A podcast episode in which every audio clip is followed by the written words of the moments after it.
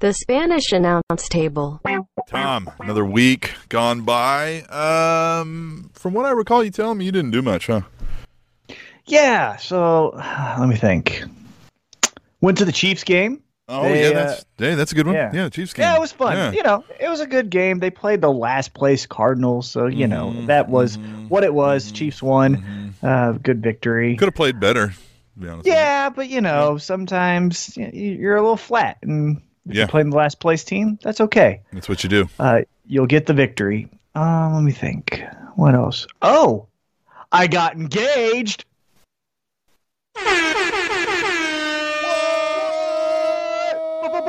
I put a ring on it. Oh, I got down on one knee. She said yes. Whoa. I know, right? Yeah, man. out.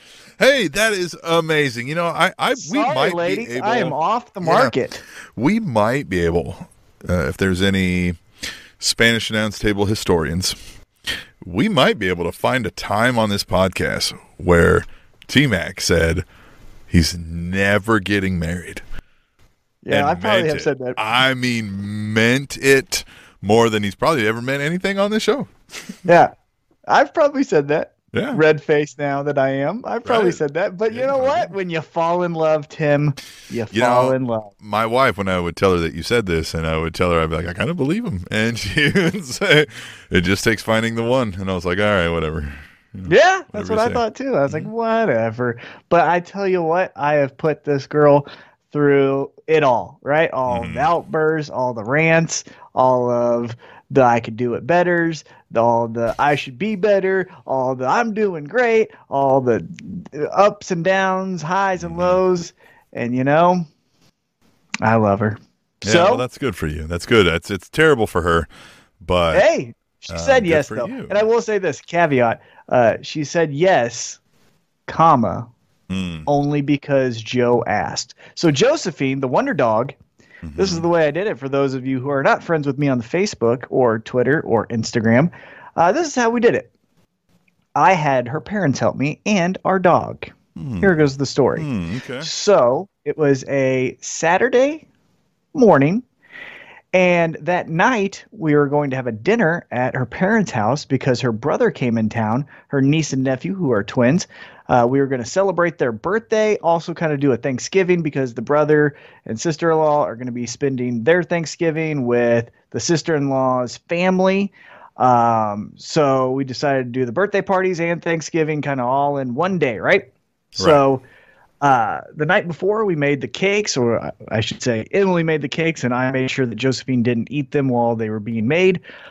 And in the morning on Saturday, we needed to buy them gifts, right? The twins. So I said, Gotcha, "Hey, yeah, right. let's let's you know enjoy our coffee in the morning, kind of rest and relax because we got a big night ahead of us. So let's just kind of uh, be a little bit even kill keel um, and just enjoy our time, and then we'll go get the gifts." She said, Yeah. "Perfect, sounds great."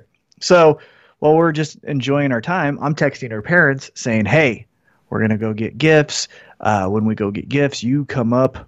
Uh, get the dog. There's a T-shirt that was made for the dog. Put the T-shirt on Josephine. Meet us at the dog park. Game plan, right? And they're like, cool. And now let me say, back up a little bit. We had planned this for about three weeks, so it wasn't as if I just texted her parents out of the blue and said, you know, jump. they said how hot. right, yeah, right, right, yeah. right. There was some planning going into it, but I'm just giving you the condensed Saturday version Mm-hmm. of it. So Sure. we go out, we go to a store, we pick up two of the gifts that we were going to get the kids. Everything's going great. Then we go to the library. I had a book that I returned. Uh, I'm still texting her parents without Emily knowing. Um, I had to buy some time because there was just a little bit of traffic. So I ended up checking out a book that I had no desire to read. But hey, if you got to buy some time, Right. check out a book, right? Yeah. So, so I checked out the book. Then I uh, got some lunch with Emily, obviously, and she was there the entire time. Um, so after we got lunch, I was like, "Hey, I need to air up my tire." And luckily, the indicator for airing up your tire was on, so I was like, "Perfect." And I was like, ah, "I gotta air up the tire. I was like, but I don't want to go next. I don't want to go to the gas station that's close to us because it's such a cluster. There's construction right now going on, which is true. Uh, I just want to go somewhere else. She said, fine, whatever. She's not really paying attention. Uh, later, I would find out she said I was acting weird all day. I don't buy that. I think she's trying to save face. Whatever. Well, she was probably right, but you were probably acting very normal. But you were still Agreed. acting very weird. Right. right? Yeah. Yes. My my weird is my normal. That's if you what- thought that- back to any day of Tom's, you can go, man, he was acting kind of weird that day. but then if you take the full body of work, you go, that's pretty normal. oh, that's yeah. So- he acts weird every day, right? Yeah. Yeah. So uh, the only thing that I think I really messed up on that I did not take into account is from uh, the library slash uh, lunch that was kind of in the same uh, strip mall area. Uh, from there to the dog park was another gas station, and I did not account for it. So as we were driving, we're going and we come up on the gas station. She goes, Hey, why don't you just go right there? And I was like, Oh, I'm in the left lane. It would be cutting people off to make that right turn. I just, yeah, uh, we'll go to another one. And then she was like, That seems weird. I was like, Shit, she knows. Like, she knows something is up. So I'm just going, I'm driving, I'm driving. Then I make the turn to go into the dog park, and she sees her parents' car. She sees her parents out uh, walking around with Joe, and she's like, "Why does Joe have a shirt on?" I was like, "I don't know. Let's try to figure it out." And then she starts kind of like getting emotional, so she knows, right? Like, Right. she She's figured out what's up. yeah, Right, it's yeah, game yeah. time. Right. But we still have to do it, right? So now it's like I've kind of gone, I've kind of gone like. uh kind of blurred vision. It was all kind of weird and like, oh, I'm really gonna do this. I got a little lightheaded, but I was still trying to keep it together. And so we walk up, uh, we go into, you know, I park the car, we walk into the dog park. Josephine, who every single time in Josephine's life has always ran straight to Emily, and I was counting on her running straight to Emily. This is the one time where she's like, "Hey, there's some other dogs. I think I'm gonna play with them." And I'm like, "Joe, Joe, Joe, come Stop here." doing that. Right. Joe, stop being a dog and come here. And it wasn't like that long, but it wasn't it wasn't a seamless uh walk into the dog park, Joe comes up, right? So anyhow, Joe then comes up and it wasn't long, it was maybe five, seven seconds. And then she Emily walked in kind of in front of me to greet Joe. I took a step back. She reads the shirt. It says, Will you marry Thomas? On the other side of the shirt is a ring. She turns around you know, yada yada yada. And then she goes, "Yes," uh, only because Josephine asked, which made me giggle.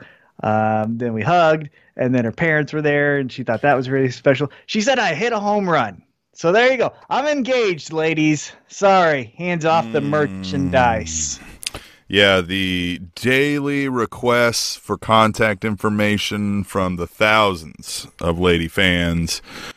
Uh, you're just gonna have It's got to to kinda, stop now, ladies. It's got to It's gotta stop. Yeah, stop I now. mean, I am a taken man. So, uh, countdown 472 days. Uh, wedding date February Mm. 29th. you gave her that long t- to figure out the mistake she made. Hey, you That's know, bold. That's I a know. risk. That's a Yeah. risky move. yeah, Ooh. the future is made. Yeah, the future is made by the bold. Tim. Right, right, okay? yeah, yeah. Uh, no, this So- is good stuff, though, man. This is good. You're, you know, you're you're in a good relationship. You're, gonna- you know, you're you're making positive decisions in life. You're, you know, you're you're gonna bond together with this uh, with this wonderful woman uh, who's done, had so many positive influences on you. And this is Yeah, good. we'll see. So yeah, February 29th, leap day 2020. Mhm. 472 days as of this recording on November 14th, 2018. Uh, that is when Year it goes new down. Idea. Of the new idea. So then the Which new your idea, new idea was let's get married. let's get married. Why Right. not? Let's see what that's like. I like that. Uh, so yeah, 2019 we prepare.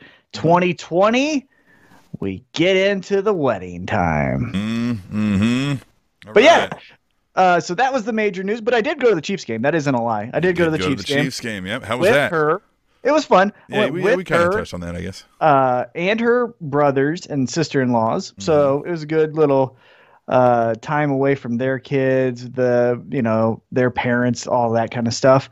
Uh, have some adult fun time, drink a beer. You know what I mean? Yeah, or two. Uh, it was fine. It was fun. And then Monday, I went to Monday Night Raw, which will then Mhm. lead us into our more general conversation. Uh, did you watch Raw and SmackDown? And if you did, what did you think? I did watch Raw and SmackDown. I thought SmackDown uh, did a much better job of entertaining me this week. Uh, that's for sure. Uh, and we can, you know, dig into finer details of it. But, um, but, uh, but you were able to go to it. Is it? I always. We are in kind of an agreement, I think, that Raw was dull. And Very dull. I feel like that's made worse when you're at the arena, even, you know? Definitely. And here's the other thing that made me hypersensitive to the event is I went with her brother-in-law. So Uh-huh. he was like, "Hey, are you going to Monday Night Raw?" And I honestly told him I was like, "Mm, "I wasn't planning on it." He goes, "Well, I was thinking about going, but you know, I don't know anything about wrestling." And I was like, "Well, if you need like someone to tell you what's going on, like I'll go with you." You know. Right, right. He's like, okay, that'd be cool. Like, could you get tickets? I was like, sure. You know, so I bought the tickets. They weren't like the front row seat, but they were good seats, right? Like we were able to see the action uh, without using binoculars. You know what I mean? Right, right. And so uh, the hardest part was, you know, he was asking very like, so do you know the matches that are going to happen tonight? And I was like, well, so I know some things, but like there could be just new matches that I've never heard of. He's like, well, then what would happen then? And I was like, so I was explaining everything. He's like, so like, what's that title mean? Why is the Intercontinental title like second title and Universal titles like the big title, but Intercontinental title has been around longer than that title. I was like, hmm. so here's the hierarchy. And then he's like, this Braun Strowman. He loved Braun Strowman. He was like, this Braun Strowman guy, like, he seems pretty cool. I was like, he's awesome when they want him to be awesome. I was like, I love him. And then he, what, you know what? Uh, so here was his game notes, as you could say, uh, for Monday Night Raw.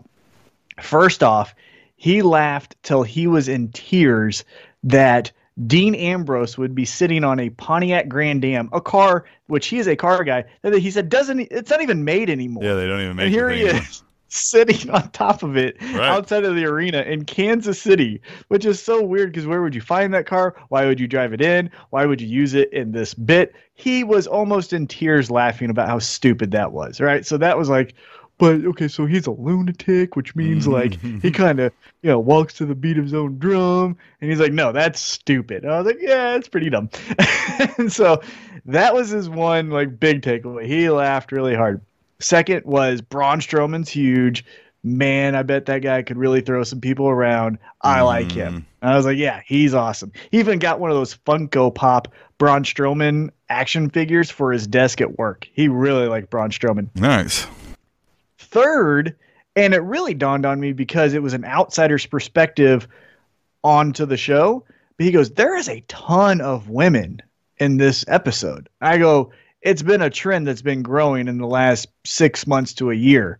He goes, I remember back in the day when it was Stone Cold and Kurt Angle. He remembered who Kurt Angle was and The Rock, you know?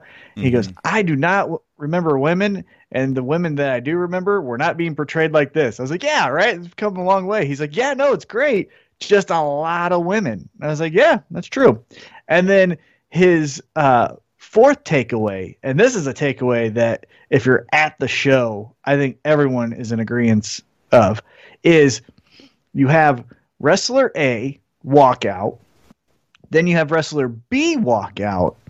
They're in the ring. We're so we're supposed to su- suspend our disbelief and say that you know these two people are wanting to fight each other, right? Right. So especially with like the fit, the one part where he really got like this is stupid or irritated about was when Finn Balor and Dolph Ziggler started their match. So Drew McIntyre headbutt Finn, right? And then Dolph was like, "All right, well, we'll have the match." But then you know Drew McIntyre uh, headbutt Finn, and then they went to commercial, which means in the arena the lights went dark. There's like buy WWE Network or go look at Tribute of the Troops, all this stuff, and and uh, Emily's brother-in-law was like, "Wouldn't they be fighting right now? Yeah, why, why are they, they standing fighting? there Right.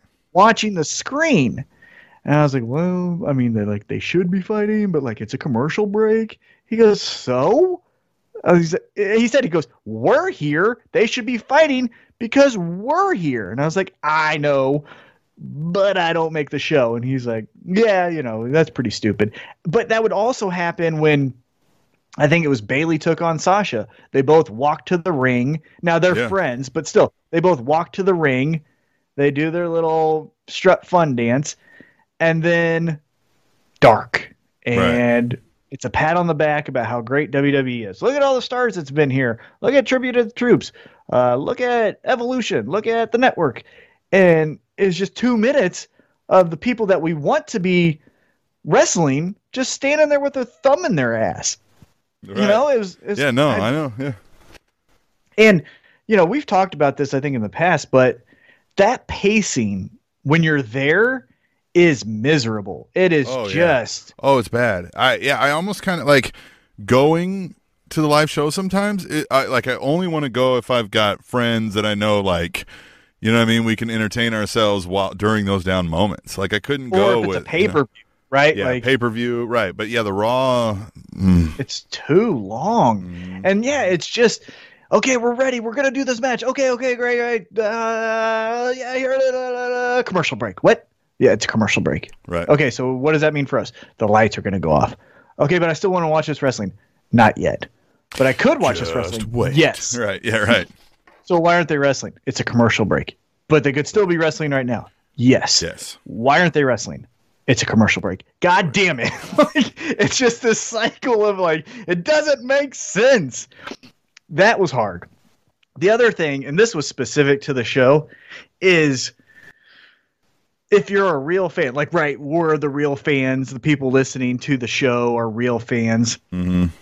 Uh, so, so Finn does his cool jump to the outside and gets the victory. We popped for that, right? Right. Other than that, though, I mean, they kind of forced our hand with us sitting on our hands the entire time. The Bobby Lashley Elias thing was kind of cool, especially with, you know, if you're a fan of Elias when he's talking on the phone, he goes, Yes, I am Elias. You know, like he, how he does when he's playing his song. Right. But but the Bobby Lashley, like, what's your favorite pose? And he just shows his ass. I mean, it's a good like heel move, but it doesn't necessarily make us boo or cheer. It just kind of makes you go, well, yeah, okay. And so that was a, a miss. Um, for me personally, now now I'll go into my personal thoughts on Ron after this. Please feel free to share yours, Tim. But okay, Nia Jax had three fucking segments on the show. Yeah. And Nia Jax is dull. And you know mm-hmm. who's worse than Nia Jax as far as being dull and not entertaining? Tamina. And she also had three segments.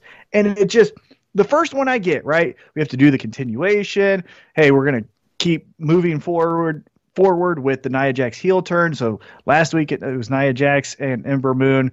Now Ember Moon wants her revenge on Tamina. Okay, that makes sense from a wrestling, you know, storyline perspective.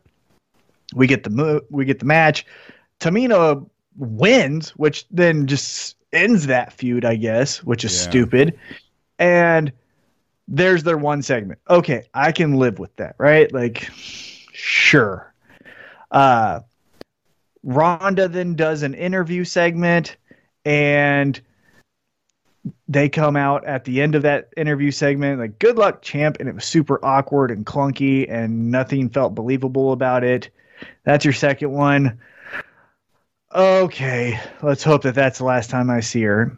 And then in the main event alexa bliss is like and then these two girls are on my team. And and what?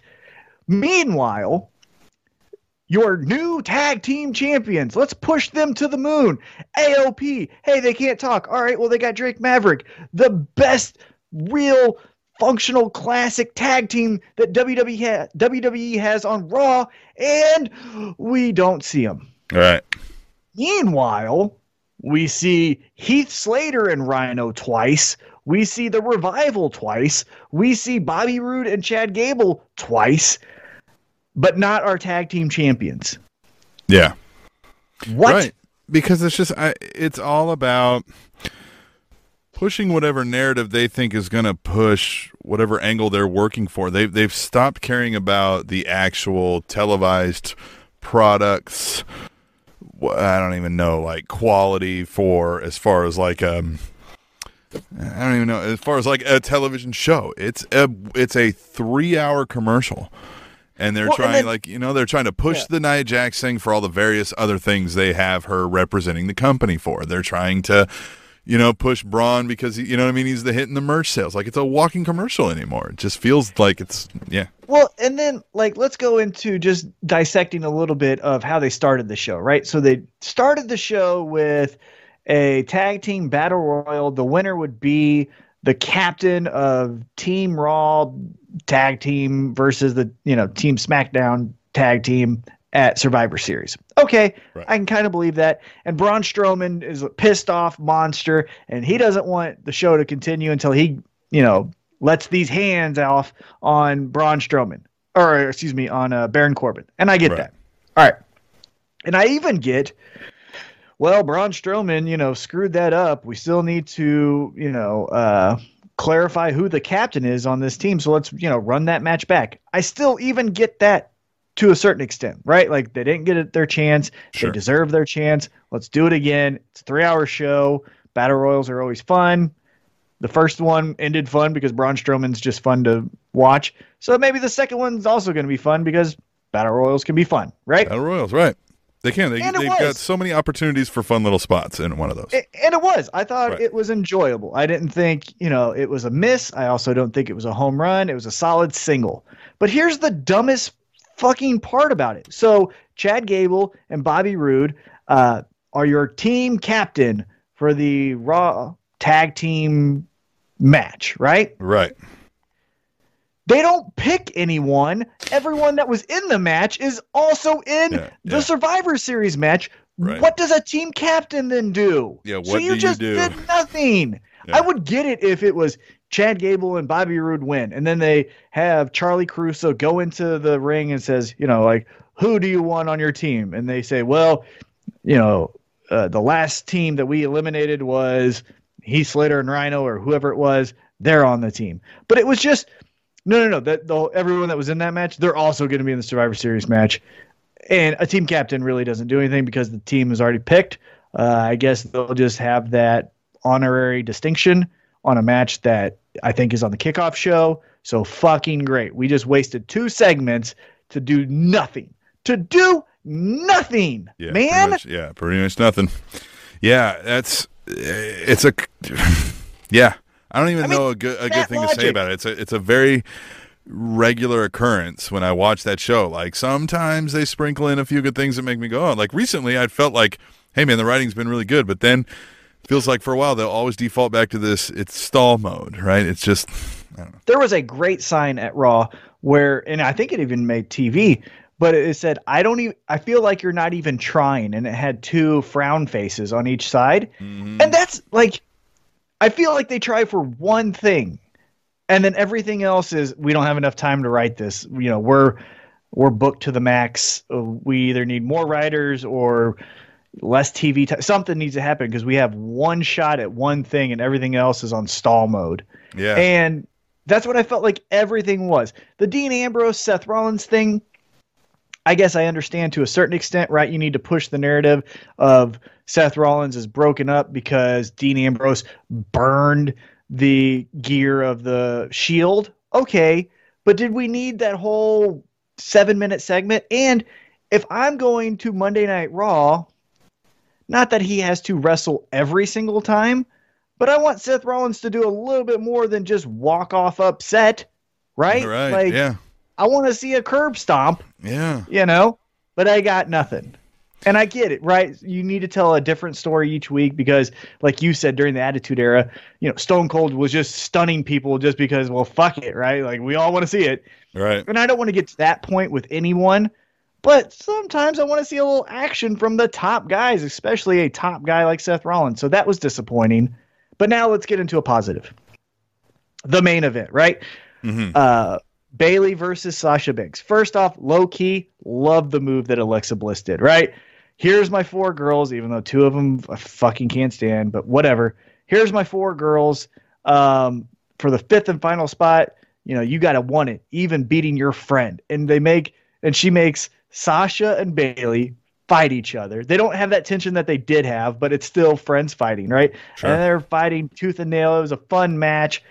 Uh, another thing that uh, Emily's brother uh, popped for is when Sasha Banks jumps off the top rope and those double knees to the like uh, chest or face area of Bayley. Oh, He was like, that was Yeah, a cool move. And it is, right? So, uh, anyhow, and then they're fighting tooth and nail. And I think it was Sasha that had Bayley in a submission. And then they just beat him up and go like, well, actually, neither one of you are on the team. Right. It's going to be Ruby Riott. Yeah. Like, that's low key an awesome moment. I That is really, the fun part. Yeah. yeah, that was now she could have done it a little bit more. I thought like rubbed it in a little bit more, but I understand with timing and now that they have to end right at 10 and they can't do the 10 15 thing, like maybe she was like, "Whoa, I don't know exactly how much time this next thing is going to take, so I'm just going to rush through this." But low key, I thought that was really cool, right? Like, "Hey, you two, fight for this final spot." And by the time you're dead, neither one will get it. Ha ha. ha, Right. ha. Yeah. Like, it'd be great. like it'd be like you two fight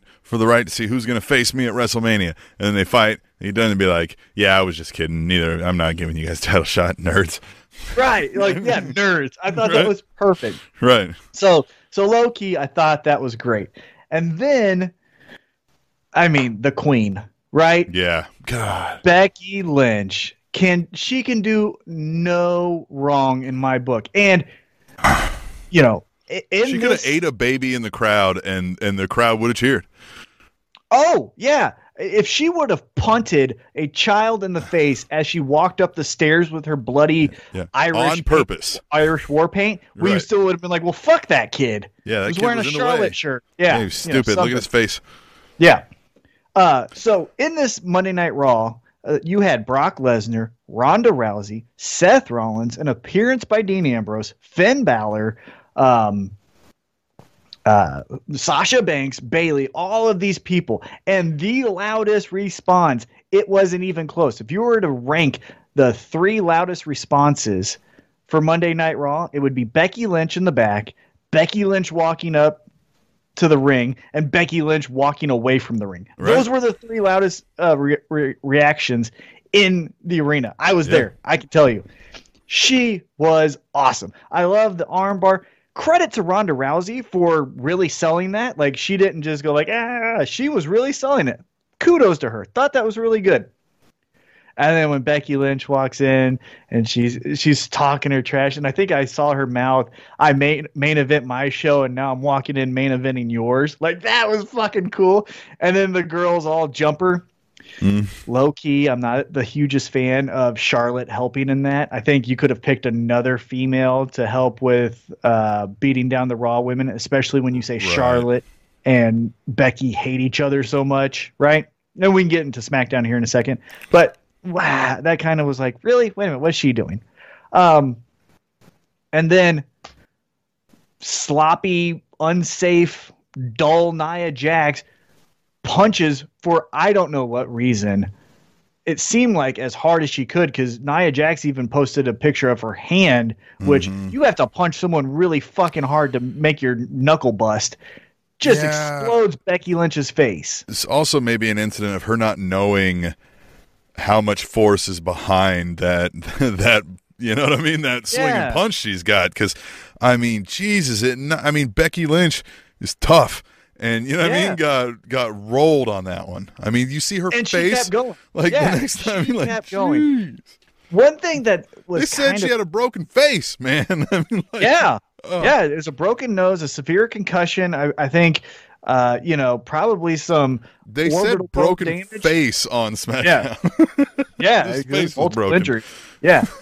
uh, it's one of those moments where now we're recording on a Wednesday night, Mhm. and at the time that it happened, I saw that her face was bloody, and I was just like, "Oh shit, something bad happened there," right? And then everything continues. She hits Ronda with uh, the chair, and then they leave, and uh, they walked on the opposite side of the arena that I was on. Um, so I didn't necessarily get an up close look at Becky, but you know, it was still kind of cool. But I kind of just left going like, oh, that shouldn't have happened. But it was a fun ending to the show, right? Mm, yeah. Emily's brother was like, yeah, that was cool. But now on a Wednesday, with especially the the tweets and the gifts and the artwork and all that, it feels like I saw something special. It feels like in the career of Becky Lynch, this is going going to be a pivotal moment where we said, okay, she was doing the puns and the quinoa funny haha stuff. Then she did her heel turn, which was pretty cool. We all got behind it. But now this bloody face thing, it's I don't know, maybe we're gonna get sympathy on her, which then makes her a true baby face. We already are cheering her, so you know, you got us there.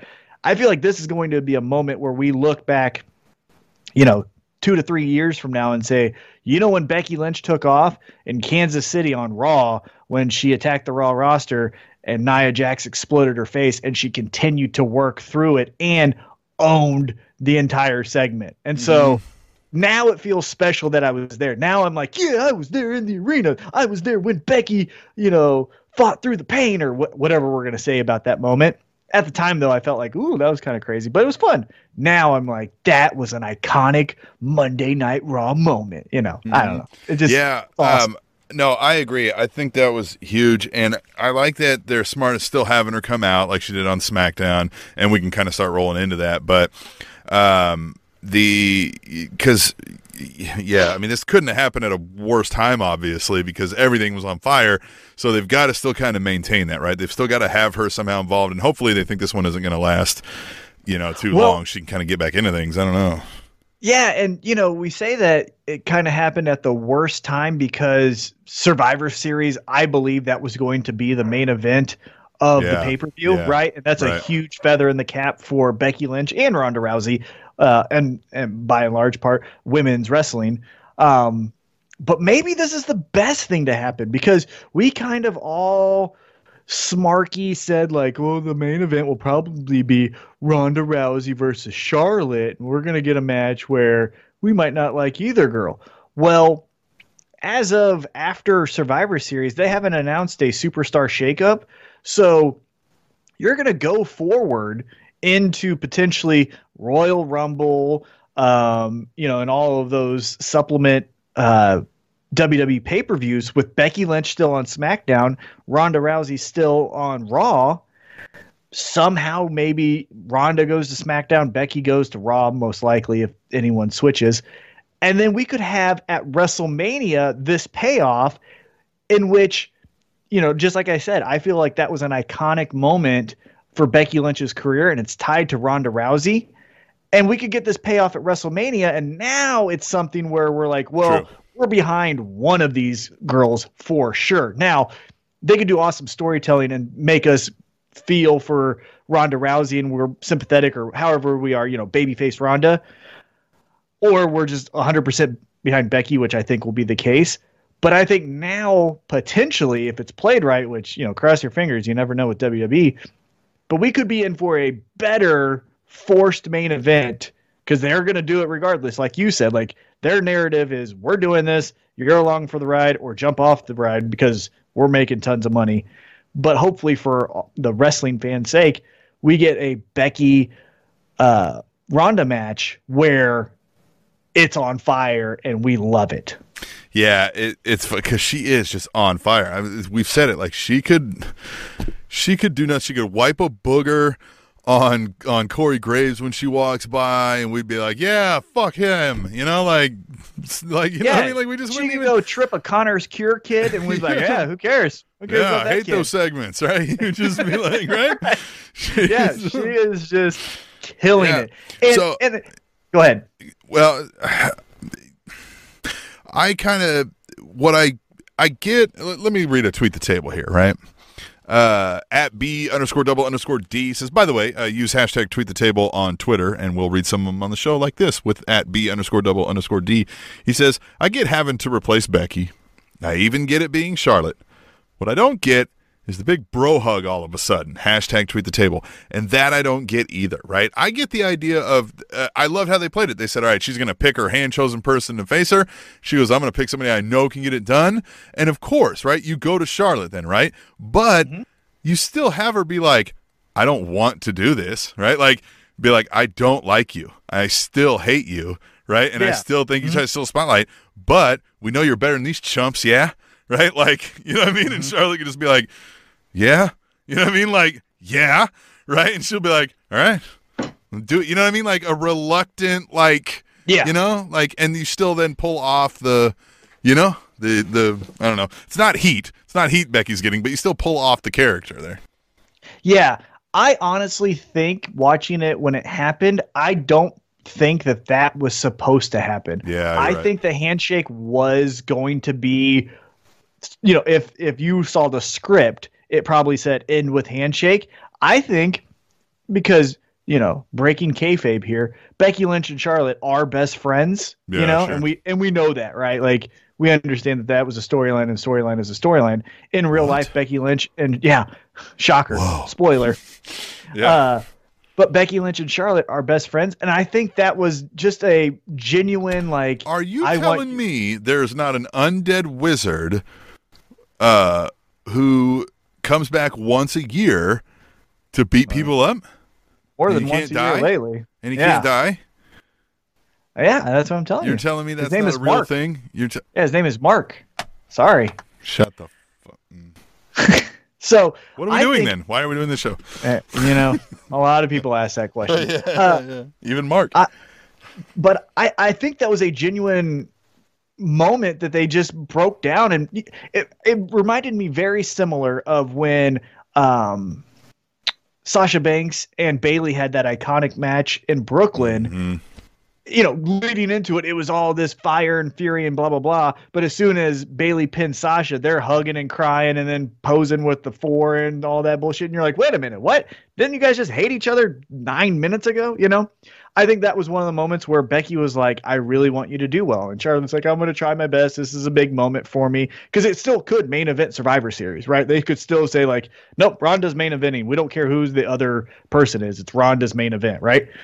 Maybe they know that and, you know, they got a little emotional. So I'm not holding that too much against them because sometimes genuine emotions come out. And guess what? In wrestling, you don't get to take two all the time, Sure. right? Right. Uh, so I'm gonna let that. Yeah, I, I'm gonna let that one slide, assuming they don't go into it more next week and be like the bond that uh, Becky and Charlotte created on that Tuesday night where Charlotte took over for Becky. Blah blah blah. Right? As long as they don't do anything like that, I'll just be like, hey, a genuine moment happened. Whatever for them. I'll do my best to ignore it. My favorite part of that though was then when the rest of the roster is hugging Charlotte, like beat Ronda for us. The Iconics just no sell it and kind of just like patter, just like yay, Mhm. yeah. Yeah. I love the Iconics. Yeah, they're great. i- if you were to rank, you know, if I were to rank my favorite things in wrestling, I like everyone else, and I still really can't explain it to Emily's brothers of the world why she's just so fucking awesome. But like number one is Becky, right? Like I liked her once she did the heel turn, um, and I just everything about her is awesome. It's just a it's just this charisma. But anyhow, I'm putting her number one. But up in my top five, top ten list are the iconics. They just kill it every single time. And that little moment where they're like, well, we're not going to join in this hug because we really thought it should have been us, but yay. I thought that was You're like, perfect. oh. They did great. Yeah. Great. Yeah. No, they were wonderful. Um, and so we kicked it off with that whole um, what started, you know, the big event of the night. But you know, they uh, AJ Styles is out there cutting his usual promo, and then gets interrupted with Paul Heyman. And then you know they bring up Daniel Bryan's name, and then this is where we get Daniel Bryan coming in like, "Hey, keep my name." Yeah. Why are you guys mouth." talking about me? Yeah. Don't say my first name. Off, yeah. First off, why are you talking about me? Second Right. off, why AJ are you talking about how you tapped me out? Because you know I don't like that shit. And then third, if you're gonna say my name, I'm gonna punch you. I thought it was great. Yeah. One I like too. He's like, "So you're telling me if somebody asked me, right? Like that was a fun line too." And Mm-hmm. then I like how Daniel Bryan's like, "All right, well, all right, you know, we got to punch you now. Like this is what's going to happen." Yeah, Yeah, you're gonna well- you're gonna force my hand, I have to do it. I'm not gonna bitch out now. Uh, and then you know, so Shane. Another thing that hit me was Shane's like, "All right, forget it, right? We're gonna make a title match tonight instead. You know what I mean? Like, let's settle this, right?" Well, that's cool, right? But okay, so I'm under the impression here, if I'm watching the show, you had a show planned, right? And now you've changed that, right? But you still had time for a Jeff Hardy match next, so I don't understand what you cut uh, to make time for this. If the Jeff Hardy Yeah. match still made the the uh, Can we- the Can we just like I get right the nostalgic factor. There are kids, or I should say, excuse me, adults yeah, in their early 30s, late 20s that were teens or, you know, in the 10 to 13 age range when Jeff Hardy and Matt Hardy were the coolest fucking things, blah, blah, blah, Right. blah, blah, bright lights and all that. And so now they're watching now, and that's still something fun for them. I get it. I'm not opposed to it. I get it. But man, can that just be saved for like, you know, for example, when I went to Monday Night Raw, they did main event, right? Mhm. They did main event. The matches were stupid, by the way. Again, no AOP, but I got a tag team of Apollo Crews and Zack Ryder versus Kurt Hawkins and Tyler Breeze, I think, right? Like, what the fuck? gotta- man? Can we? What does main event do? What are they doing? Is do people watch this? Do Oh, is, like are they selling advertising? Like, what? What? I think it's just the. For Well, I think what it's to purpose? I think it's to get the crowd ready, right? Like they did some fun high spots, and that gets the Yes. crowd to clap. All and then when you start Raw, has ever been, and the one they had before, whatever that one was for a while. What, what do they call Yeah. it? What are the uh, before they started doing the 205 live thing? But um, superstar. yeah, uh, like it's yes, they they started putting their dark matches on TV, right? I Right, get yeah. that, but who is now at home? Watching the dark matches. Why? What does it do for it? Doesn't advance any storylines. The wrestling is usually subpar. Like, what are Yeah. you doing? Yeah, I mean that's for a larger conversation, but Uh, you know they they still do it. And my point is, let's put Jeff Hardy. Let's put you know. Uh, yeah, I might maybe check out some main event. Jeff Hardy's on there against, uh, you know, if it was Ty like, a- Dillinger. you know, yeah, if it, you've got all these people, put them, make it a different promotion of its own. You know what I mean? Like, it just make it a thing, right? Like, Yeah. yeah. If the promotion was, you know, it had Jeff Hardy in it, and it had Tye Dillinger, and it had the Ascension, and you know they had their own storyline separate from everything else. They got its own TV time just on the network. Uh, if I'm bored, I might check some of that out. You know what I mean? Like, it, at least it's something different and new. But this is all just filler. You want me to watch an entire show of filler? An entire show of filler? yeah. An It- entire I show of pre-show? Like, get out of here, man. I agree, but to my point, I get right. Jeff Hardy is still someone who draws eyeballs to something, Oh, sure, right, yeah, yeah, well, So- yeah. In the SmackDown match, so you're getting Jeff Hardy, of course, right? Why? we and that's what I'm saying. like, why? Sure, Like, we can right. do other things with people who are going to be hopefully on the roster for a longer period of time than Jeff Hardy. Let's let's try to develop those people Yeah. on a show where everyone, you know, and I'm using air quotes here, everyone is watching. Jeff the Hardy Jeff might Hardy- get bit by his lizard later and get some kind of weird rabies. Jeff Hardy could get another DUI again. Yeah. You know, Mhm. like I'm not I'm not trying to shit on the guy, but let's just say what it is. Like, you know, addicts still fuck up, and Mhm. let's have some people who have the good good behavior fucking keep going. yeah. That's all I'm saying. And it's tired. He lo- he looks like it's hard for him to do this. It Yeah. doesn't look enjoyable. It makes me sad. It's reminiscing. It it's very similar to. Uh, you know, in a couple weeks, Chuck Liddell and Tito Ortiz are going to fight for a third time. Their first fight was in 2004. Mm. It's it looks a lot like Jeff Hardy matches look a lot like Chuck Liddell hitting pads. Like you remember there's something there, but it's not there anymore, and this makes me kind of depressed. Yeah, sure. Like you watch it and you go, yeah, man, Chuck Liddell could walk into any bar around here in Kansas City and probably beat up everybody in the room, but not in a UFC fight or whatever it is, right? A Bellator. or Yeah. Like, you know what I mean? Now, if we're going to put him up against some of the better fighters in the world, like, why are we doing this, right? Like, Oh, he couldn't even beat up. You don't think so? Not even that, huh? Is he just Good that, God. that gone now, huh? Oh, it's. I mean, like first off, he was never that skilled. He was never, you know, a ten out of ten as far as Okay, athleticism. yeah, right. that stuff. Yeah, see, I don't know most of these. I know the names and I know what that they were MMA stars, but I don't know necessarily who was show and who was go. You know, Well, his peak was 12 years ago, so that just tell you anything in sports, right? If Mm-hmm. your peak was 12 years ago, I don't want to see Brett Favre throwing a football. I think you're you go. You know I mean? overestimating the average person walking around in Kansas City bars, man. You've seen some of these puny little I'm sure Chuck Liddell could still roast a bunch of people in the bars I've ever seen around here. Eh. I don't know. Dude. it looked really bad. There's some string beans and some tomato cans walking around. When we when we take a break, I'll I'll send you the, the thirty second clip of him hitting pads, right, and then yeah, this is good. we can revisit We can that. put it right here on the show, man. We- yeah. yeah. uh, so anyhow, yeah, the Jeff Hardy thing. It, it just I I don't know. Let's let's uh, let's Mhm. just get him off the TV, please. We can make that gimmick. We get and, and if you're wanting the merchandise and all that, put that thing right, whatever that thing is, on just someone new. Put it on uh Fandango. Put it on a Tyler Breeze. You can make you know it's not fucking hard. It's glitz and glamour, smoke and mirrors, and jump high. Right, Jump from high things. right. Dance and slap some hands. like literally just just have a backstage meeting go who's not afraid of heights and whoever fucking raises their hand first like you're gonna be our new jeff hardy what yeah you're jumping off a fucking cage tonight okay and then Yeah, can you you grab go. somebody from 205 Live that'll do all the flips and shit and, you know what I mean, dress them up in some funky buddy colors murphy buddy murphy Mm. you know put paint on his fucking face and he can Mhm. easily be your jeff hardy it's Mhm. not fucking difficult to recreate that Yeah, we can paint Buddy Murphy's eyeballs. yeah you know Mhm. let's fucking do it here guys I think I'm going to name this episode We Can Paint Buddy Murphy's Eyeballs. I like it.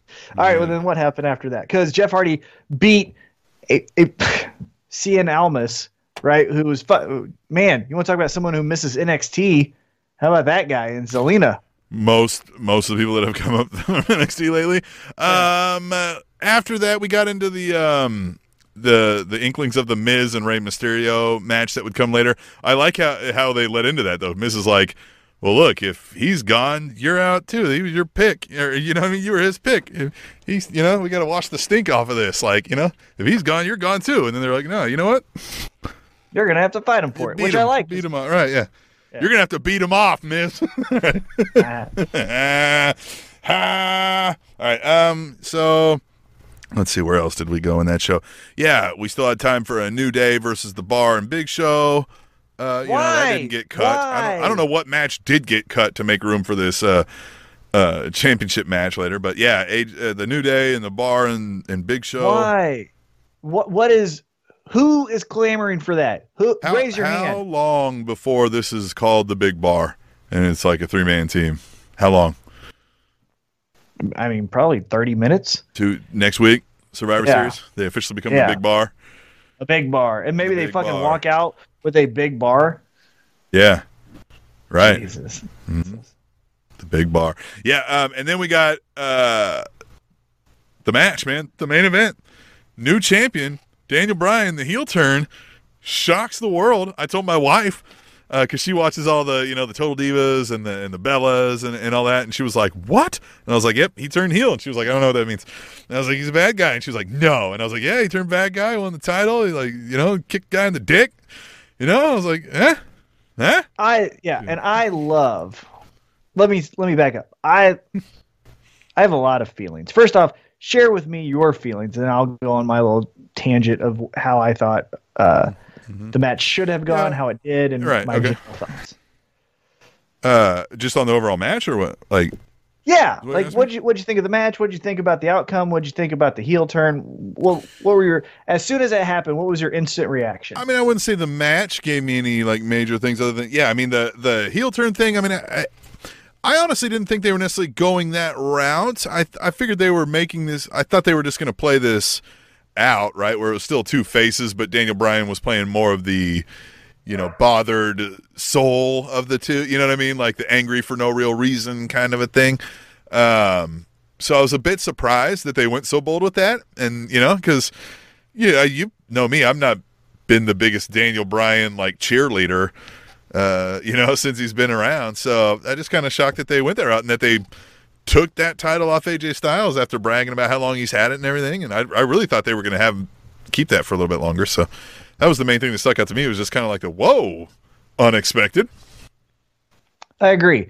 Uh, it definitely was unexpected because it felt like even if you go back to the Brock Lesnar promo from the night before, really it's a Paul Heyman promo, but how he said like we only want to beat up AJ Styles. We only want to beat up AJ Styles. We only want to beat up AJ Styles.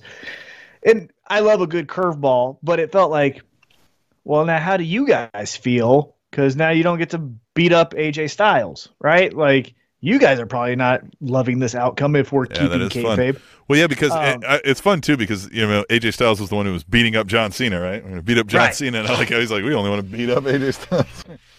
So But yeah, but now you can't. So what do you do? Exactly. So that first came into my mind is like, oh man, from a storyline perspective, I bet you Brock isn't the happiest because he was really wanting to kick AJ's ass. But then this was my biggest overall first feeling when Daniel Bryan turned heel to beat AJ Styles for the championship. I understand AJ Styles um, was your classic baby face, hardworking guy, uh, doing this for my family. I always wanted to be the best in the world. This title proves it. Hee haw guy, right? And that's needed a million percent in every promotion. Right. However, you know, not too long ago, he went heel. So you have in his WWE storyline arc, or not arc, but storyline, him, you know, switching to the bad side, right? Now I know way back in the day, Daniel Bryan was a heel for about a as long as a cup of coffee, but generally speaking, he's always been a baby face.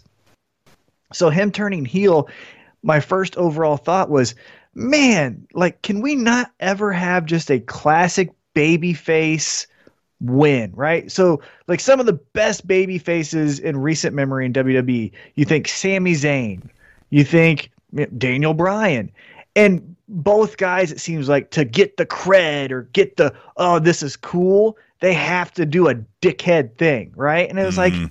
man, I get it because that's a good curveball, and Daniel Bryan, I imagine, can knock this out of the park as far as playing a heel.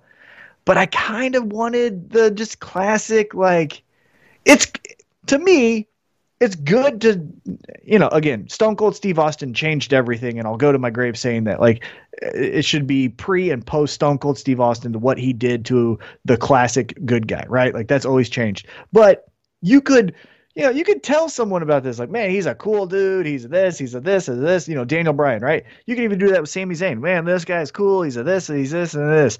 You don't have to turn everyone heel if Yeah. you don't know how to tell a good Yeah. guy story. Well, there's that too, yeah, and uh, that's kind of where I thought like it, it was still going to be the babyface thing. I didn't think it was necessarily going to Yeah. be a heel. It was just going to be like Daniel Bryan could still do the the bad guy things where you would consider AJ Styles the protagonist in the story, right? Where, but yet.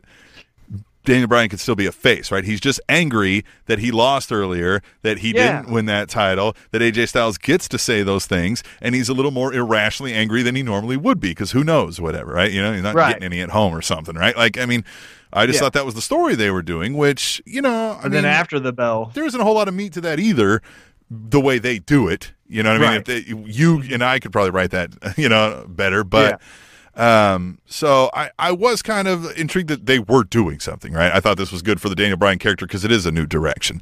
There is now something to this storyline beyond, you know what I mean? Nothing. You know what I mean? At least they went a direction rather than Yeah, no and then- direction. and then if you start to think about Survivor Series, it, it almost makes you go like, well, well, what are we? Wait a minute, what are we doing? Because now we have a new get the heat on him, Daniel Bryan heel, going up against the ultimate heel in WWE, Brock Lesnar. Right. So if you're if you start a cheer, you know, if you're staying true to the storyline, uh, you know, kayfabe, you go like, well, fuck both these guys. Like Daniel Bryan just had to dick kick AJ Styles to beat him, so he's a pussy, and Brock Lesnar. Eh, fuck him. You know, he never shows up. He doesn't even like being here. He told us this on, you know, in storyline. So I don't fucking want him to win either. So you know what? I hope they, you know, double knockout. They both right. lose. Like, Right.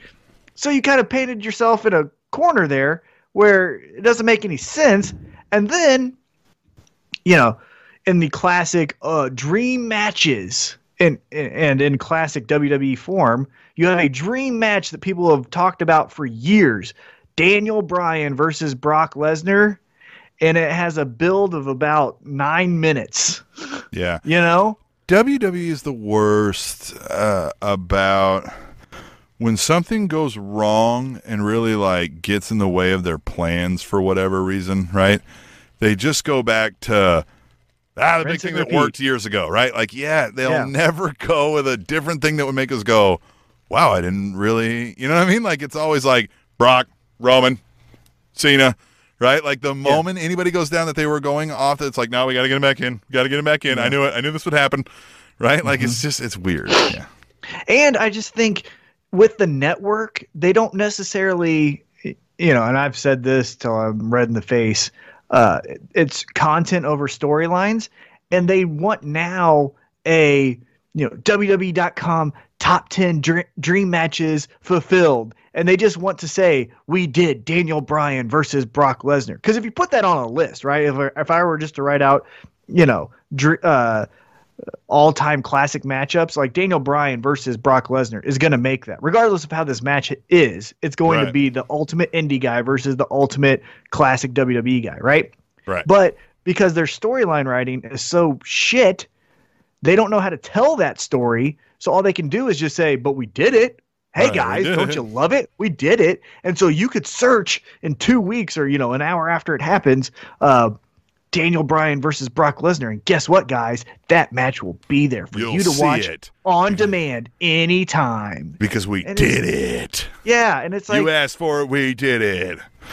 eh, you know, because if you start thinking about Brock Lesnar's career, it's kind of cool to say, well, Brock Lesnar took on Samoa Joe, right? But then you watch that match, you go, that fucking match was subpar. It's kind of cool to say Brock Lesnar took on Braun Strowman. You look at those matches, they are fucking subpar. And we're just doing, you know, uh, John Cena versus Nakamura is a match that happened with four minutes of prep and like storyline to it, it felt like and it was a subpar match, right? But I can search the network and it says John Cena versus Nakamura. Ooh, I don't remember that because there's been 900 matches since then. I guess I'll check it out. It's cool. It's on demand anytime I want. And that's what we're just fucking doing with all these stories. There's no more stories. It's just, isn't this cool to put in your search bar and it actually happened? No, no, it's not. I want a story. That's why Becky Lynch is killing it because if you follow her on Twitter, she's murdering Nia Jax on Twitter. She's murdering Ronda Rousey on Twitter. And also, Ronda Rousey murdering Becky Lynch with her fire Instagram posts and stuff. So that, either, that's what right. makes it awesome, right? Like that is making it what I want to see. I just don't want to see it because it's this name and this name and fantasy book it, right? Right. No, book it. Don't just say it. Do something. Book it. All right, we'll book it. We'll take a break and let T Mac breathe a little bit. Let him calm down. Maybe. Maybe write an angry letter attached to his application. I'm engaged. and write an angry letter and attach to your application. All right, we will take a break and we'll come back. We're going to talk about some NXT, some war games. Yeah, I'm excited about this one. Yeah, yeah, Yeah. war games. Yeah. When we come back. Where storylines are really developed. right? When we come back to the Spanish announce table. Fun fact The Undertaker never walked into WrestleMania as a world champion. The Spanish announce table. Let's Tom? do this. Are you ready to do this, Tom? We have uh one of uh, uh, wrestling fans' favorites every quarter now, I believe. Uh, it's NXT Takeover time, Oh, yeah. and this time it's War Games. Uh, and they seem to uh, the first time they seem to give great uh like they did the banner name of war games well right? So and I, I feel like with the match they've got for this war games it's going to do the same right? Like from the old wcw war games to this like this still feels what it was intended for right? We've got two teams or three whatever the case may be right? And we're just going to all slug this out and it, and it feels fun right? And it's, it's intense and battles. And uh, at b underscore double underscore d on twitter says it's only tuesday and I already know NXT War Games will win the weekend. Hashtag tweet the table. Okay. Yes. And then also a little bit of the reason why, and we'll get into the card. There's four matches, so let's how much. I mean, how much fun can you have if you say we have two hours and four matches, Right. right? You know, I mean, generally speaking, with the level of talent that WWE has from, you know, first day guys uh, that just signed like Punishment Martinez and Matt Riddle to the veteran guys like Seth Rollins and Dean Ambrose, everything in between. If I say, I'm going to put together four matches on a WWE scale with that production value and the writers aren't overworked and can, you know, invest some time, what's going to be better? The four matches on a 2-hour show or the 36 matches that we're going to get in in Survivor series with, you know, 800 wrestlers trying to put in five movie five Right. moves each. You know, so of course it's going to be better. Yeah. Always will be. It will be. Well, and let's uh, let's jump into it on the first one we got here. Uh, Johnny Gargano versus Aleister Black. Which uh, how fun is this storyline to begin with? We don't talk NXT a whole lot on, on the shows typically, uh, but the you know Johnny did nothing wrong. The you know like uh, this is this is fun. I like this. Yeah, and as I talked about in the last segment, one thing that kind of makes me sad is again, you know, I- I, said Sami Zayn, I mentioned Daniel Bryan, but another one of those classic baby faces where everyone was, you know, popping huge for the guy when he would walk through the curtain was Johnny Gargano. And it was fun to say, like, Johnny Wrestling, baby, this is our guy, this is our man. NXT, the the heart and soul of this company is that guy right there. And you know what? He's a good dude. And that was fun to say to a certain extent, right? Like he wasn't corny. It was just a genuinely good guy. And Right. Now he's a heel. So it makes me a little sad. It was like, well, man, can we not just have anything fun and pure and good? Like, does everyone have to be heel at least once? It feels like Right. maybe they do. Yeah, maybe but they do. yeah, it just feels like, damn it! I really wish he could have went the whole, at least NXT career like Sami Zayn with no heel turn. However, saying that, yes, this storyline is so much fun. It is hitting on all cylinders, right? The explosion into the arena from Aleister Black, putting William Regal into the corner, demanding to know, you know, know where he's at, and Johnny Gargano coming out of I don't know where because I never saw him in the ring, you know, in Velveteen Dream and uh, Lars Sullivan was going at it, you know, verbally. He just appears, super kicks him, and then just says, "You're a bitch." Now I'm paraphrasing. He didn't say that, but um, yeah, it's been great, and I like the contrast just visually, right? This tattooed devil walking, you know, spitfire asshole who's the babyface Mhm, mhm. versus the clean cut, you know, baby face, bring him home to meet grandma and the mom, who's the heel, Johnny Gargano. Like I love it. It, it just visually it's it's appealing. Uh, the storyline, like I said, has been very fun. And they're both, you know, world champion quality wrestlers, so you know it's going to be a good match in the ring. And like I said, there's only four of these matches, so you they're gonna tear it down. right. And in this feud type match, we know Johnny Gargano at least can do those feud type matches, as you know, evident with the to- uh, Tommaso Ciampa matches. So yeah, this is going to be fun. Yeah, definitely. Um, yeah, I'm just, I, we we touched on this, and, and you kind of hit on it, even in kind of what you're saying there, is just that NXT hits these home runs on this all the time, just because there's so much more attention to the storyline, right? Like it's Yeah. so much more just, it's about what's drawing you in, the reason that they're here, what's got everybody so mad, right? Like that's. I don't know. I just- Exactly. yeah. You know, I know from the last, I believe it was the last takeover, you know, one of the major spots was uh, Ricochet doing that backflip and Adam Cole just perfectly timing a super kick to the face. And that made every GIF, you know, in all the rounds and went viral on Twitter and yada, yada, yada. Mm-hmm. But when you talk NXT, you talk about, you know, the rivalry between Kevin Owens and Sami Zayn, the rivalry between Johnny Gargano and Tommaso Ciampa, the emergence of a, you know, new original star like Bayley or like Velveteen Dream. Like you don't talk about, well, did you see the 690 double splash? You're talking about characters and stories and feuds.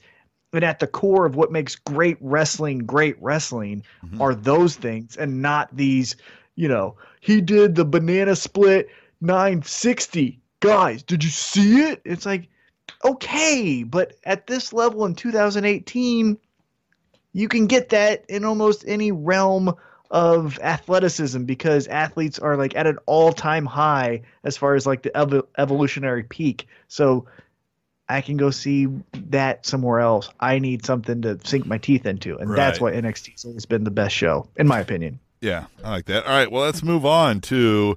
Well, did we Uh, make a pick? Who you who do you got? Oh yeah, we're gonna do some picks here, huh? yeah. I think I'm gonna go with Gargano. I think I'm wrong. So I, well, I think maybe that makes sense, right? Because you can't do this huge heel turn and then, well, he just lost. And guess what?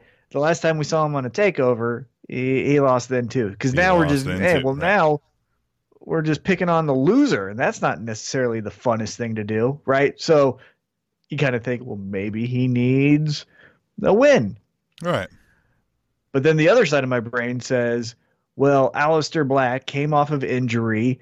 The title was essentially taken away from him, you know, because of that. He, storyline wise, deserves that rematch, that one on one rematch. Mhm. And so you think he's still at that caliber, so he could easily beat Johnny Gargano because, you know, he's the uncrowned champ. So Aleister Black should win. Right. Yeah, So I, yeah, I get that. Yeah. yeah, you're you're tossing that back and forth, at least for me.